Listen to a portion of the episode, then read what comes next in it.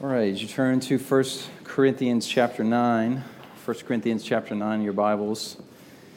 In 1973, Burger King introduced a new ad slogan, campaign, and business philosophy of have it your way in response to the dominant company at the time, McDonald's, and their very small set menu where you couldn't really make any adjustments. You just order what they prepared. Burger King wanted to cater to people who recognized that Kids are different.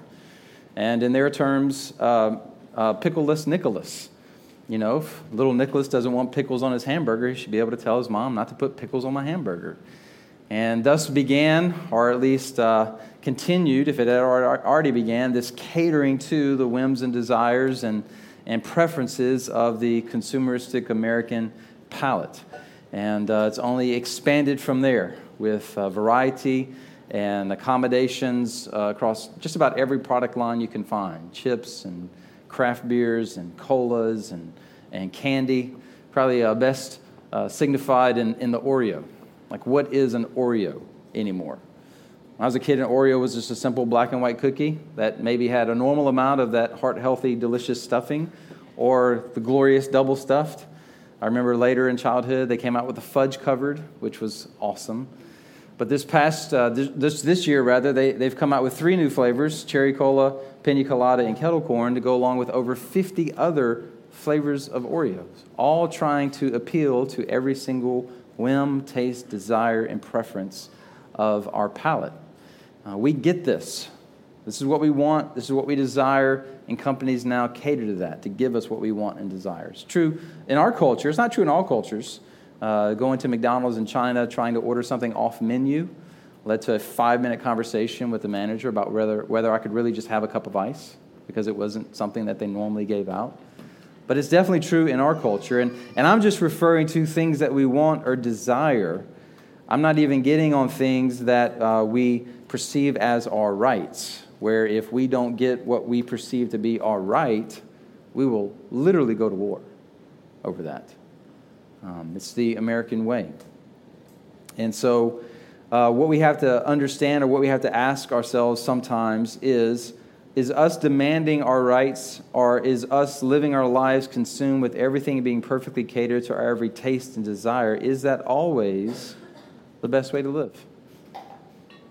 Are there ever situations in which it is preferable to sacrifice what is good, maybe even what is our right, for something that is better?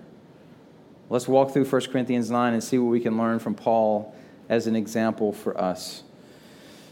Beginning in verse 1 Am I not free? Am I not an apostle? Have I not seen Jesus our Lord? Are not you my workmanship in the Lord?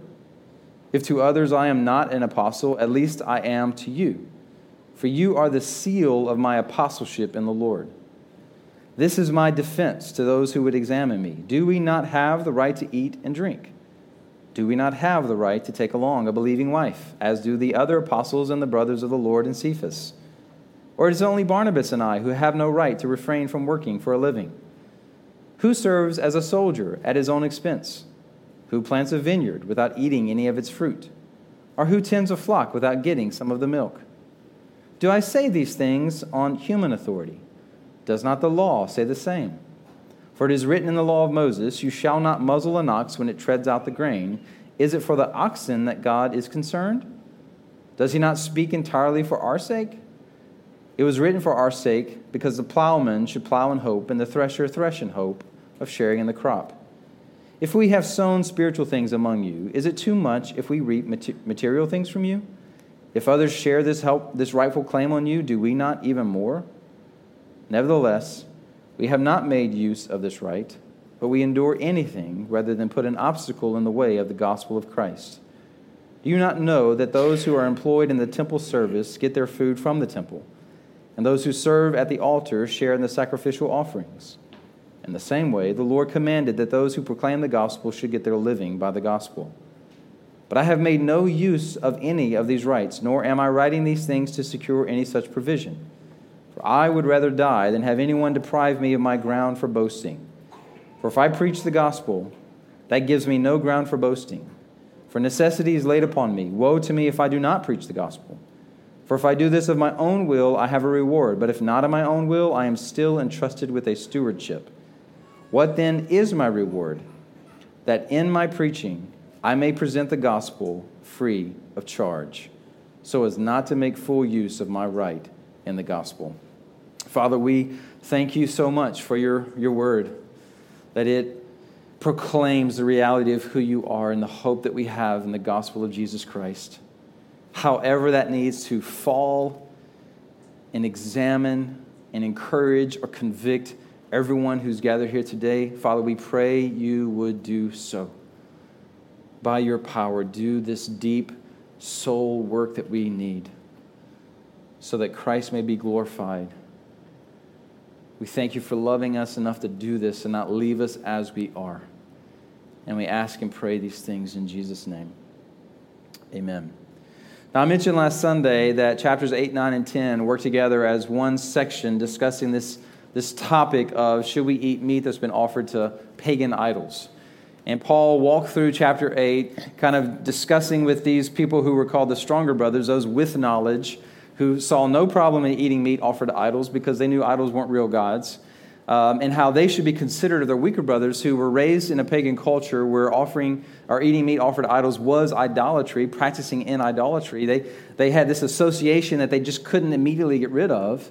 And so, in order to love their weaker brother, let's stronger brothers not eat meat that's been offered in these pagan rituals as, an, as a demonstration of love. While your brothers are, are growing and maturing, they're probably less mature in the faith, they haven't been Christians for very long. While they're learning what you've already learned, Let's demonstrate our love toward them in such a way that we won't eat this meat. Let's give them room. Let's not lead them into sin, the brother for whom Christ died. Don't sin against your brother or sin against Christ by flaunting your freedoms, even though you have this knowledge and they don't have this knowledge. And Paul ended chapter 8 with this, this personal vow I will not eat meat of any kind. I will adopt a vegetarian lifestyle if that's the best demonstration of love to my brother. And so, as we move into chapter 9, you can all already kind of see Paul uh, anticipating some kind of pushback. It seems like he's chasing this unrelated rabbit of paying ministers or not paying ministers. But when you see chapter 9 in light of chapter 8, Paul has a twofold strategy. Primarily, he's continuing to give an example from his life to these stronger Christians about how Paul having it his way is not really how Paul arranged his life. He had a greater concern. Loving his brothers? Yes. The free proclamation and spread of the gospel? An even bigger yes. That's what he was all about. So, Paul is defending also his standing as an apostle and his curious decision to not be supported financially by the church. What we find through all of this is Paul saying no to good things in order to say yes to better things. He begins in verse 1 and 2 by asserting his identity as an apostle. Verse 1 Am I not free? Am I not an apostle? Have I not seen Jesus our Lord? Are you not my workmanship in the Lord? If to others I am not an apostle, at least I am to you. For you are the seal of my apostleship in the Lord. You could almost imagine Paul's tone flowing from the expected response he would get from the arrogant believers in Corinth in chapter 8. As Paul elevates love of the weaker brother as so important to give up his freedom to eat meat of any kind, the arrogant ones may say something like, Wait, Paul, aren't you in charge? Aren't you the apostle? Aren't you the guy who started this church? Aren't you the one with all the authority and all the knowledge? Why are you giving up your freedoms and rights for the sake of these weaker brothers? Just tell them this is true and this is not true and, and impose your will upon them. That's typically how religious philosophers and religious leaders in the pagan culture of Corinth acted. So, Paul, do what everybody else has always done. You're in charge. You lay down the law. You take charge of this thing. And Paul has to immediately defend his apostleship because Paul's willingness to love the weaker brother was so strong because he was willing to appear wishy washy, to eat meat around some people and not meat around other people, because Paul was doing something that was so countercultural to typical religious leaders, then it caused his apostleship to be called into question. So Paul starts off by saying, Yes, I'm free. Nobody's making me do this. I am an apostle. I've seen the resurrected Jesus, which is one of the, the necessity, necessary qualifications for being an apostle, a capital A apostle. Um, and even if you others don't agree that I'm an apostle, you in Corinth, you know that I'm an apostle because you are alive in Christ. You are, Corinth, you are evidence, Paul would say, because I came to the city proclaiming the gospel. You believe the gospel, now there's a church. You are evidence, if nothing else, that I'm an apostle of Jesus Christ. You know who I am. Now, Paul's defense of his apostleship is actually not going to be fully effective because this issue comes back up in 2 Corinthians. But it's a constant issue because Paul was so different from the typical religious leaders and authoritarian figures in their culture. He's constantly had to defending who he was to them. But Paul, what they would have to learn is that Paul was not in this to serve himself, to get all the perks he could get for himself. He, by God's grace, was others oriented. And this really shows up later, right after this section where Paul asserts his rights. So let's look first where Paul asserts his rights. In verses 3 through 14, Paul is going to give us a list of his rights and then five reasons why he had these rights and why he could be supported by the local church. But first, his rights in verse 3 This is my defense to those who would examine me. And these are all rhetorical questions. Do we not have the right to eat and drink? Yes. Do we not have the right to take along a believing wife, as do the other apostles and the brothers of the Lord in Cephas? Or is it only Barnabas and I who have no right to refrain from working for a living? Part of what made this a sticky situation for the early church is this was all brand new. The church was just being birthed, they were just in the first handful of years. There was no denominational history. There was no tradition about how the church pays ministers or not pays ministers, supports their workers. They had nothing to fall back on. There's no books, there's no websites they could go to or blogs about how other people do this. This is all being created on the fly. And so that made it a little bit difficult because Paul's position as a freelance missionary really had never existed in the church. In the same way, going from city to city, planting church to church, it had never happened. So, how do you deal with this enigma that is Paul? How do you support someone like Paul? They were trying to figure all these things out on the fly. And so, it was common for traveling itinerant religious teachers or philosophers to be supported with food and drink, to be given meals, to be supported along their way as they go from city to city to speak to, to be supported in such a way that they could take their wives with them if Paul had a wife. He didn't have a wife, but the brothers of Jesus and Peter did. To, to be supported so that they could bring along their wives. And their wives could be there to support them and to receive enough support to be able to do that. To be even able to work part time jobs. So Paul is asking these rhetorical questions, fully expecting a yes. Paul's no different than these guys. He has a right to be supported in this way. But to clear up potential confusion, he's going to give them five reasons why he's entitled to support. The first is common practice, verse 7. Who serves as a soldier at his own expense, who plants a vineyard without eating any of its fruit. It was very common practice for workers to enjoy their wages. Everybody knew this. We know this. All these common occupations that he lists that are very familiar to Paul's writing have this clear expectation. The person who labors reaps the benefits of their labor. A soldier who's protecting and serving a population of people isn't expected to go get another job in order to provide for his physical needs. Those needs are, are supposed to be met by the local people through taxes and support and governmental institutions so that the soldier is freed up to protect and serve. A farmer takes part of his crop to the market to sell and make a living, but he keeps part for him and his family. A shepherd does the same thing with his sheep. Everyone understood these common examples. Now, we're not talking about extravagant occupations or lifestyles, these are very menial lifestyles, but their basic necessities are met. So, common practice. Secondly, another reason is scriptural example. Look at verse 8.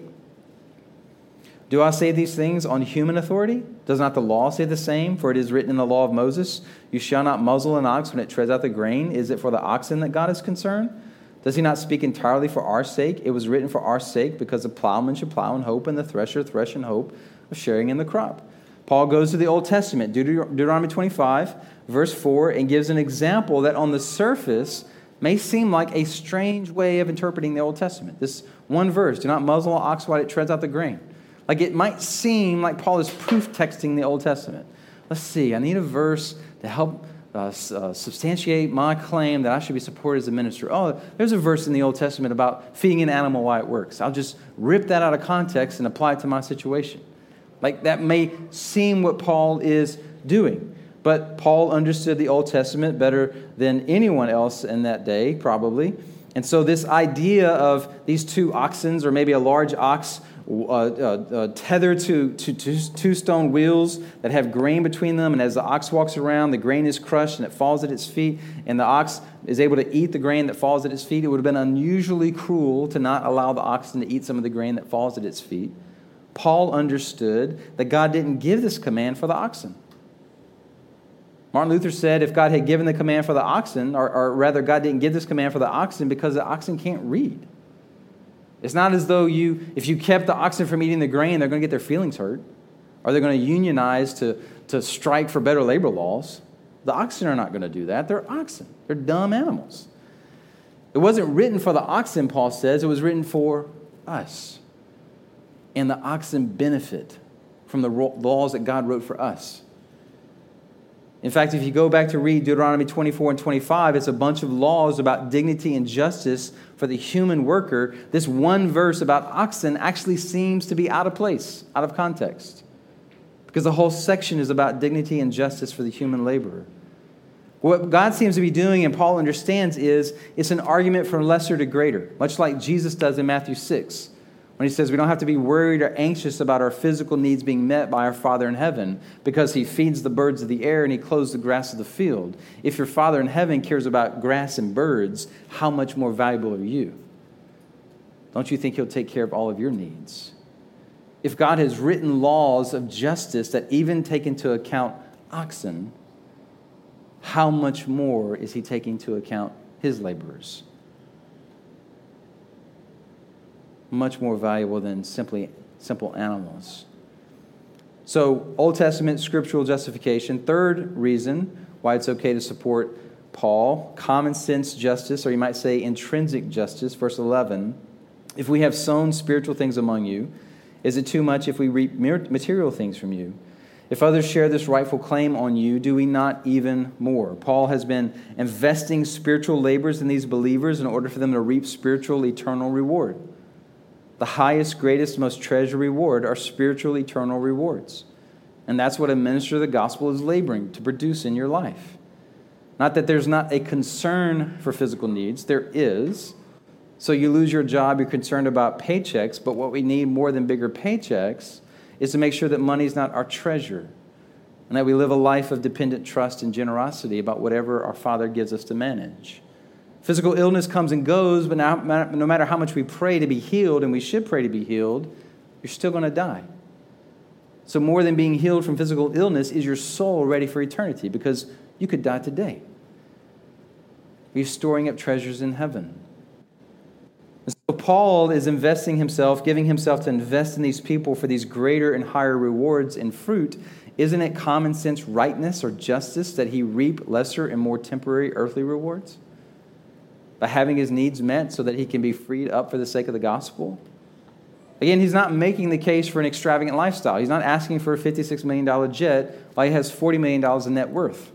It's not what Paul's doing here. He's just expecting his needs to be met. The fourth reason, the custom of the temple. Verse 13.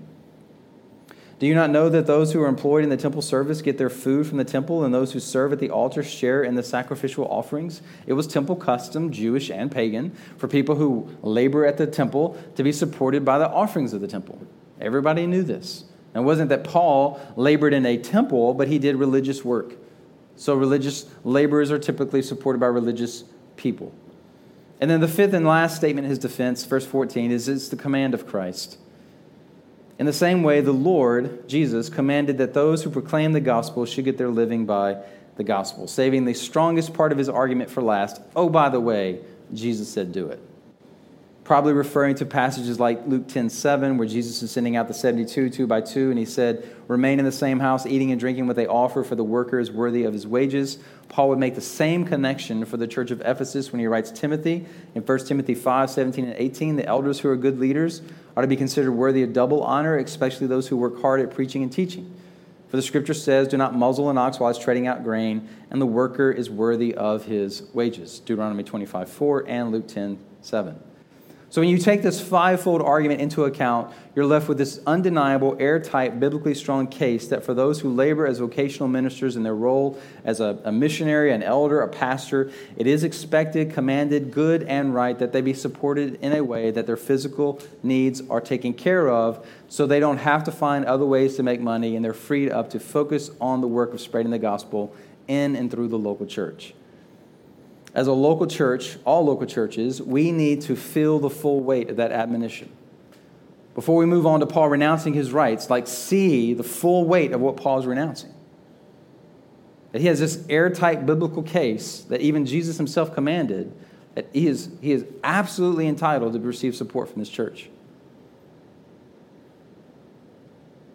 So that we understand as a local church that part of the reason we give tithes and offerings is a demonstration of gratitude for what God has given you, yes, but not just that.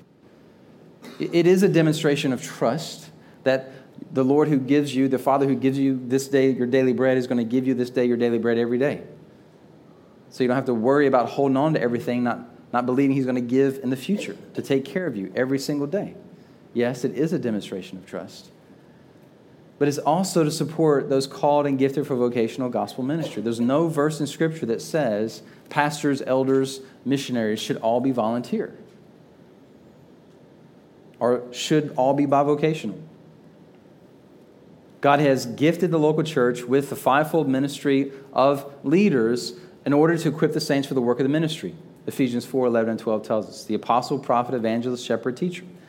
He's given those to the church as a gift in order to equip the saints for the work of the ministry so that the local church is not a bunch of people standing around watching the professionals perform, but that the local church is a mobilized, energized family of servant missionaries equipped and trained to go out scattering, gathering in their culture to spread the gospel.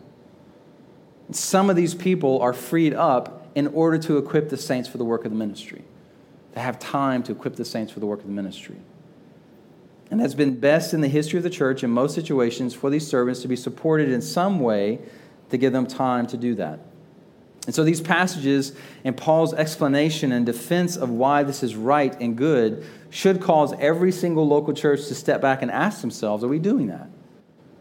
Like, not just a question for the financial team, but because we're all a part of this, we all should answer this question are we doing that?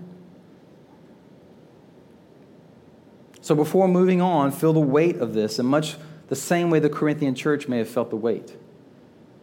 No doubt about it, they could and should be supporting Paul so that his needs were met. Especially in our culture, where sometimes the mentality in the local church has been more like an elected official. We pay your salary, so you do the job that we want you to do. That's not the mentality of Scripture. We give our tithes and offerings not to pay the bills, but out of gratitude and trust in God. And then we as a local church take what God gives us through the giving of his people and say, how do we want to use this, these resources? Who do we want to support? How much do we want to support them? Paul had those same rights, but his conviction was not to utilize these rights. He had a higher purpose in mind. In other words, he said no to something good so that he could say yes to something better. So let's see that. Paul asserting his freedom, verse 12. The second part of verse 12. Nevertheless, we have not made use of this right, but we endure anything rather than put an obstacle in the way of the gospel of Christ. Verse 15. But I have made no use of any of these rights, nor am I writing these things to secure any such provision. So this is not some kind of passive aggressive way to get what I want. It's not what I'm doing, Paul says. For I would rather die than have anyone deprive me of my ground for boasting. For if I preach the gospel, that gives me no ground for boasting. For necessity is laid upon me. Woe to me if I do not preach the gospel. For if I do this of my own will, I have a reward. But if not of my own will, I am still entrusted with a stewardship. What then is my reward? That in my preaching I may present the gospel free of charge so as not to make full use of my right in the gospel. The preeminent concern in Paul's life was the free proclamation and spread of the gospel. His whole life was ordained and ordered by that. His calling, conviction was so strong, he says in verse 16, he's compelled to preach. He has no choice but to do this. The gospel message in Paul was a fire in his bones that was going to get out. The question for Paul was not whether he would give his life or not to the spread of the gospel. That was going to happen. The question for Paul is what is my motivation? Am I doing this only because I'm compelled to do it? Or am I doing it willingly and freely and receiving the joy of doing it willingly and freely? His great desire was to be able to do that, not to let anything be a hindrance to the free spread and proclamation of the gospel. In fact, verse 15, he says, Let me die rather than being able to boast in the free proclamation and spread of the gospel. Seriously, kill me before this doesn't happen. Paul was consumed by this. And as is clear in the passage, Paul had a conviction of not being supported financially by the church, but instead to be a bivocational tent maker. In fact, throughout Paul's letters, we, we find him receiving some support from the church in Philippi. He didn't ask for it, they just gave it. Other than that, he was not supported financially by any of the churches, but always worked as a tent maker. The question for us is this why would Paul feel like being supported financially by the churches, which he clearly established is good and right? Why would he believe that receiving that would be a hindrance to the free spread of the gospel? To get that, you have to know a little bit about the patronage system in the Greco Roman culture. Someone in a position like Paul would have four different ways in which they could be financially supported. They could charge a fee. So before he comes to the city, say, I got to have this much money, which is actually done by some Christian speakers, pastors, and leaders today. Secondly, they could enlist some wealthy patrons who would support them. They, in turn, would usually live with these wealthy patrons and also educate their children. Thirdly, they could beg. Or fourthly, they could have another job, like a tent maker. For Paul, the freest way to spread the gospel was for him to work another job, to be bivocational. What this allowed him to be is free, free from the obligation to appease whoever was supporting him, which was definitely an expectation in the Greco Roman culture. We're supporting you. So you have to say this about this issue or take our side on this issue. And when you're leading a church that you're having to provide leadership, direction, and correction, you certainly do not want any group in the church to feel like they have preference over other groups because they have the ear of the leader because they are supporting the leader, providing for his needs. Paul says, I would rather die than have that happen. That there, there not be any strings attached. That no one has any prerogative over me other than Jesus Christ. I want the gospel to be free. So I'm willing to give up my right to be supported. One scholar wrote For Paul, this lifestyle probably entailed him working all morning, taking the siesta part of the day where that culture and the, the tropical type culture of the Mediterranean Sea would usually rest, go in the siesta part of the day and not rest, but go to the synagogue and proclaim the gospel, and then go back to work. An exhausting lifestyle for which Paul boasts in. I am glad that I get to suffer like this for the sake of Christ. Not like Jeremiah, who kind of complained about how bad he had it. Paul's boasting in that. And just as local churches need to consider and heed verses 3 through 14, are we supporting our local ministers so they can be free from concern for physical needs and free to equip the saints? So now vocational ministers need to consider and heed this convictional choice of Paul. Are we being supported in a way that is causing an obstacle for the gospel? Is the pastor, minister, evangelist in any way motivated by his desire for more money, more support? If the pastor, evangelist, uh, um, uh, elder, whoever, it, we want to reach more people, we want to grow the church. Is that to really glorify Christ and grow the kingdom of God, or is that to get more people to have more money to get more support? Like every guy's got to make sure that they're answering that question well. Every single vocational minister has to do something, do things, have accountability, have convictions that demonstrate that they're not in this for the money. So much money, by the way. But there's different ways that this can show up. Catering to reach certain people from certain ne- uh, neighborhoods or income levels so that the church can have more money. Spending time with those who give the most so that they're happy and they don't leave and take their tithe and offering with them. Uh, taking certain positions on certain issues that would make certain people happy because they're big givers. This is why we everyone who's supported by the crossing, now and forever, we do not know and don't want to know who gives what. So that that's not ever a temptation. So that we don't have any temptation to treat anyone differently. Because our services aren't for sale. We give them freely to whoever needs them, to whoever wants them or desires them. And I pray that if this church is ever led by men motivated by money, or if motivation for money ever becomes the driving force of what we do, God would expose it and we would repent, or God would kill this church, shut it down. We don't need another church like that. So far, it's been our conviction and practice as the crossing to be led by vocational ministers. And we've posted a lot of information about this on our social media platform, The City. If you're not on The City, it's like a private Facebook group. You can join it. Just let us know. Send us an email address, and we'll, we'll put you on there. You can go back to late April and find our latest update about where we're at financially as a church and how we spend what you give. We do this about every three months in our members' meetings. We want to be totally open and transparent about all of this. It's been our conviction to only have bivocational pastors for several reasons. Some of it's a necessity. We do not have the money to support anybody full time. But we also see value in having our guys working and having a footprint in the city other than just the church world. We also find that it's, that it's really good that we're bivocational because it's imperative that other people step up and help lead.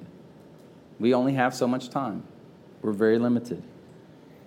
And so, as having bivocational leaders, we need to develop other leaders, which is imperative on us that we do a good job of that. To have other elders and other deacons and other volunteers. Will it always be like this? We don't know. That's how it is right now. But for now, it seems to be working. And as of this year, we're supporting our guys in a healthy, sustainable way so that they're not crushed by uh, too much pressure to provide for their needs. And it doesn't seem as though the gospel is being hindered as far as we can tell. But if you see something different, you have the Holy Spirit living inside of you. Let us know. Speak into that. We want other perspectives other than our own. So let's put all this together. So far, just seems to be a sermon about churches paying ministers. Like you're thinking, if I knew it was going to be a business meeting, I might not have come today.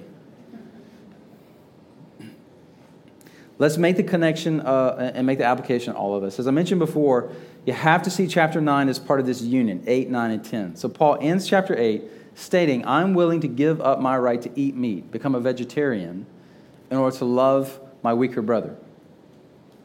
And Paul's possibly feeling the pushback from the stronger brothers. Why would you do that?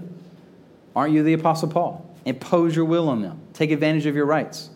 So Paul paints a very strong picture of even greater rights and freedoms that he had, even more biblically sound rights and freedoms that he had to be supported by the local church, and his sacrifice of those freedoms and rights for the sake of the spread of the gospel. While defending his apostleship, while defending his conviction of why he takes this unusual approach of not being supported, and providing an example of another reason why they should consider the spread of the gospel as more important than asserting their freedoms and rights. In other words, Paul says, I'm willing to die in order for the gospel to not be hindered. These arrogant, strong leaders seem to be saying, We're willing to die if we don't get what we want, have it our way and able to indulge our freedoms and our rights. So, what about us? We who are the saints of God, children of our Father in heaven, brothers and sisters in Christ, the family of God, who have the same rights and freedoms that Paul and these believers had, what good things could or should we say no to in order to say yes to something that is better? Now, make sure we get that distinction. We're not talking about saying no to sin, that's obvious. Chapters 8 and 9 are not talking about sinful choices. It's okay, you're not sinning to eat meat, you're sinning not loving your brother. Chapter 9, it's perfectly okay to receive support from the local church. This is saying no to things that are good for things that are greater, like the spread of the gospel. The writer of Hebrews puts it like this Hebrews 12:1 Therefore since we also have such a large cloud of witnesses surrounding us let us lay aside every hindrance and the sin that so easily ensnares us let us run with endurance the race that lies before us. To run this race with endurance, we have to lay aside every hindrance and the sin which ensnares us. Now, sin is obvious, but what are hindrances? Hindrances could be understood as simply weights, like if you've ever run carrying weights, like on your back or on your ankles. any weights that slow us down from running this race with endurance. Hindrances, in other words, could be things that are good that we've allowed to become too consuming or take the wrong priority, and thus we can't run. We're weighed down. Hindrances could be rights we are asserting or freedoms we are indulging to such a point that we are, in fact, putting a roadblock in the way of the gospel spreading in and through our life.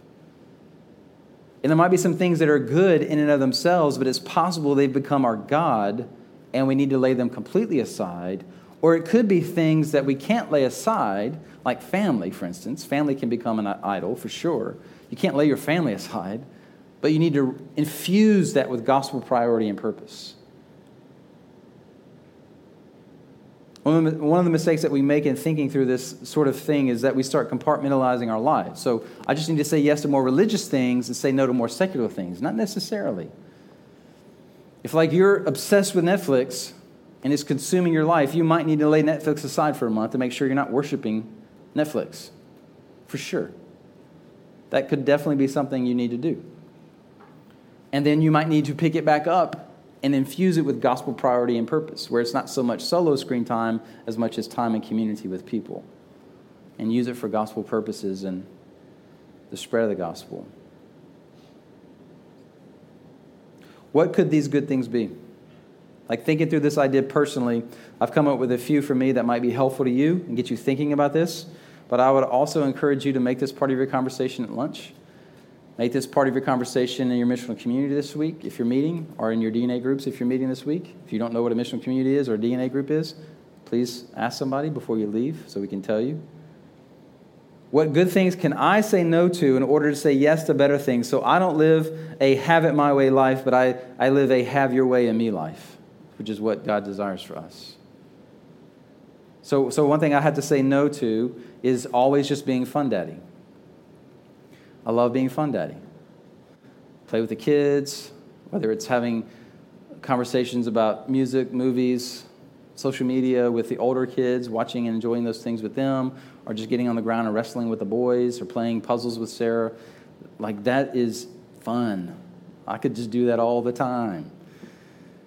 But sometimes Fun Daddy has to turn off Fun Daddy so that he can, uh, he can, he can be point kids to Jesus Daddy. Let's take what we're doing and see it in perspective of the gospel, how it points to our need of Jesus, and how Jesus is more satisfying than even these fun things that we're doing. Or I have to be disciplined, Daddy. There's things we have to get done, kids. We can't just play all the time.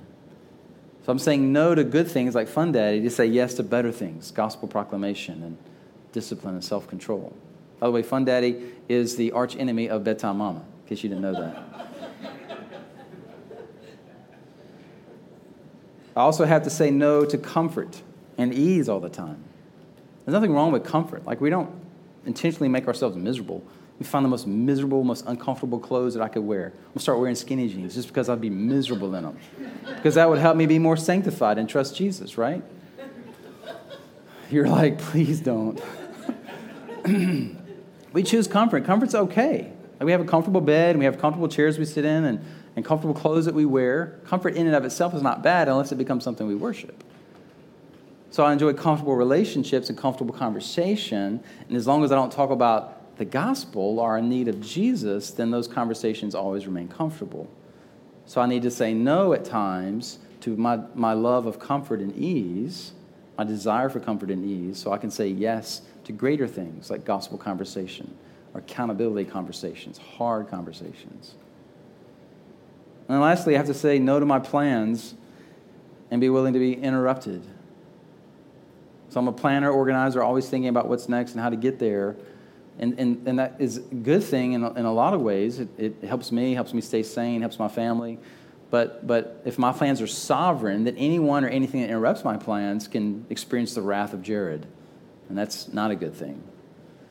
So as I'm making plans and using the gifts that God's given me, I have to be okay with being interrupted because God's plans are more sovereign than my plans. And He knows things that I don't know. So I'm saying no to a good thing in order to say yes to a better thing, that He is sovereign. And He has things He desires for me to do that I can't plan because he's, he's, he's out ahead of me, preparing me for stuff that I don't even know is coming. So, those are some personal examples that I hope uh, help you be, to be thinking through that for yourselves. What good things do you need to say no to in order to say yes to better things like gospel, spreading, and proclamation? The, the great thing, the beautiful reality is this Jesus has already done this for us.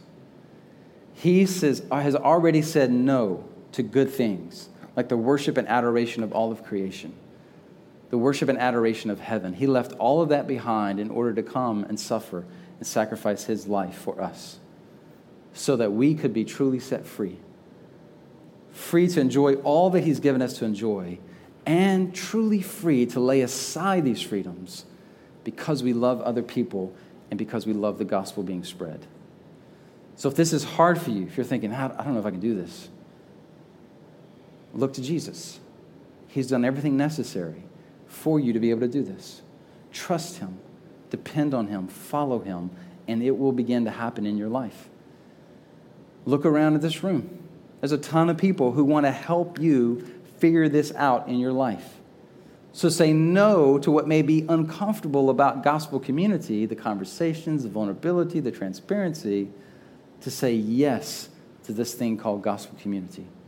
So that together we can be the people that God's created and called us to be. Father, we are thankful Jesus has done all of this. That's who we want to worship today. So help us. Help us to worship Jesus and how we respond right now, and how we respond in the next several minutes, and how we respond this week and beyond.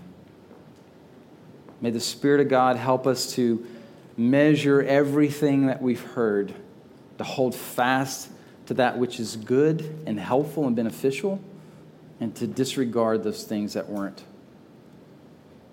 And may you be glorified in how you continue to work in your people bring salvation to anyone who might be here who needs to trust in Jesus and come alive in Him. I ask and pray these things in your name.